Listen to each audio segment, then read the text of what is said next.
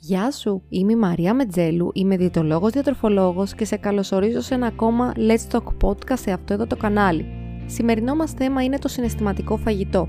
Ουσιαστικά πρόκειται για μια κατάσταση στην οποία τα συναισθήματα, οποιαδήποτε και αν είναι αυτά, από βαρεμάρα και στρες μέχρι στενοχώρια, καθοδηγούν το τι, πότε και πόσο θα φας παρά τα σωματικά σημάδια της πείνας.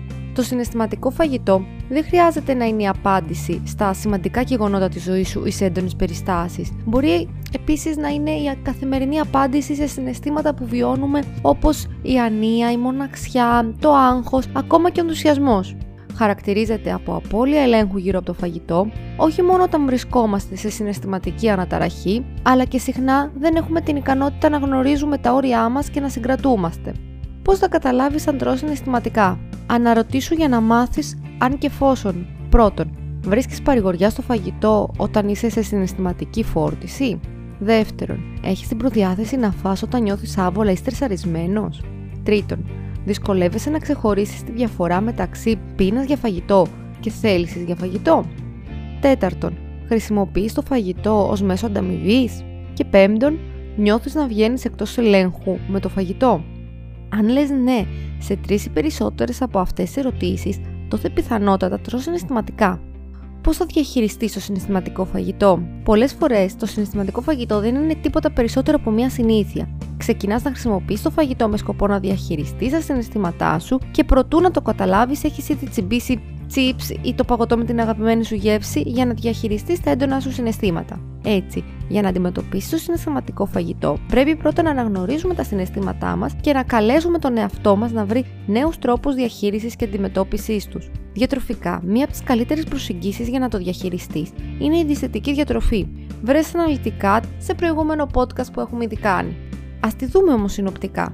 Γενικά μιλώντας, η διαισθητική διατροφή αποτελεί μια εξάσκηση που επιτρέπει να είσαι περισσότερο συνειδητοποιημένος στις διατροφικές σου επιλογές με σκοπό να αποκτήσεις μια υγιή σχέση με το φαγητό.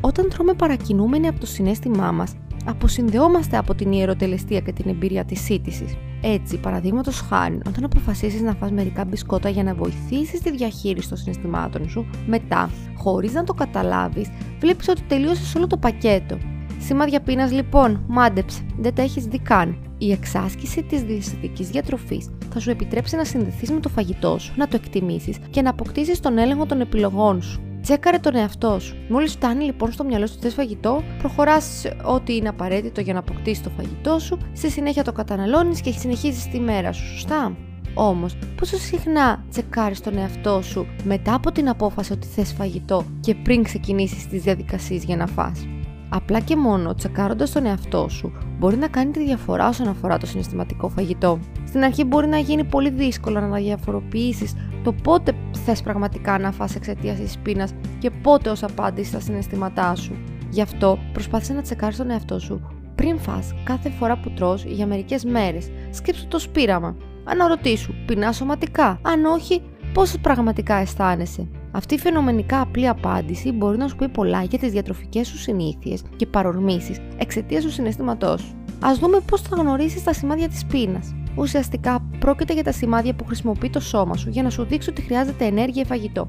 Είναι ένα συνέστημα που σηματοδοτείται από μια ορμόνη την γκρελίνη. Η γκρελίνη σηματοδοτεί τον εγκέφαλό σου ότι είναι η ώρα να αυξηθεί η όρεξη και να αναζητήσεις φαγητό.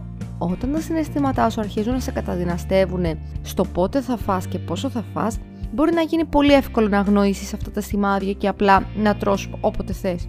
Πάρε λίγο χρόνο λοιπόν για να ξανασυνδεθείς με το σώμα σου και να ακούσεις τα σημάδια πείνας. Όσο καλύτερα τα καταλαβαίνεις, τόσο πιο εύκολο θα είναι να είσαι υπατμόν όταν σου βγαίνει η παρόρμηση να τα αγνοήσεις.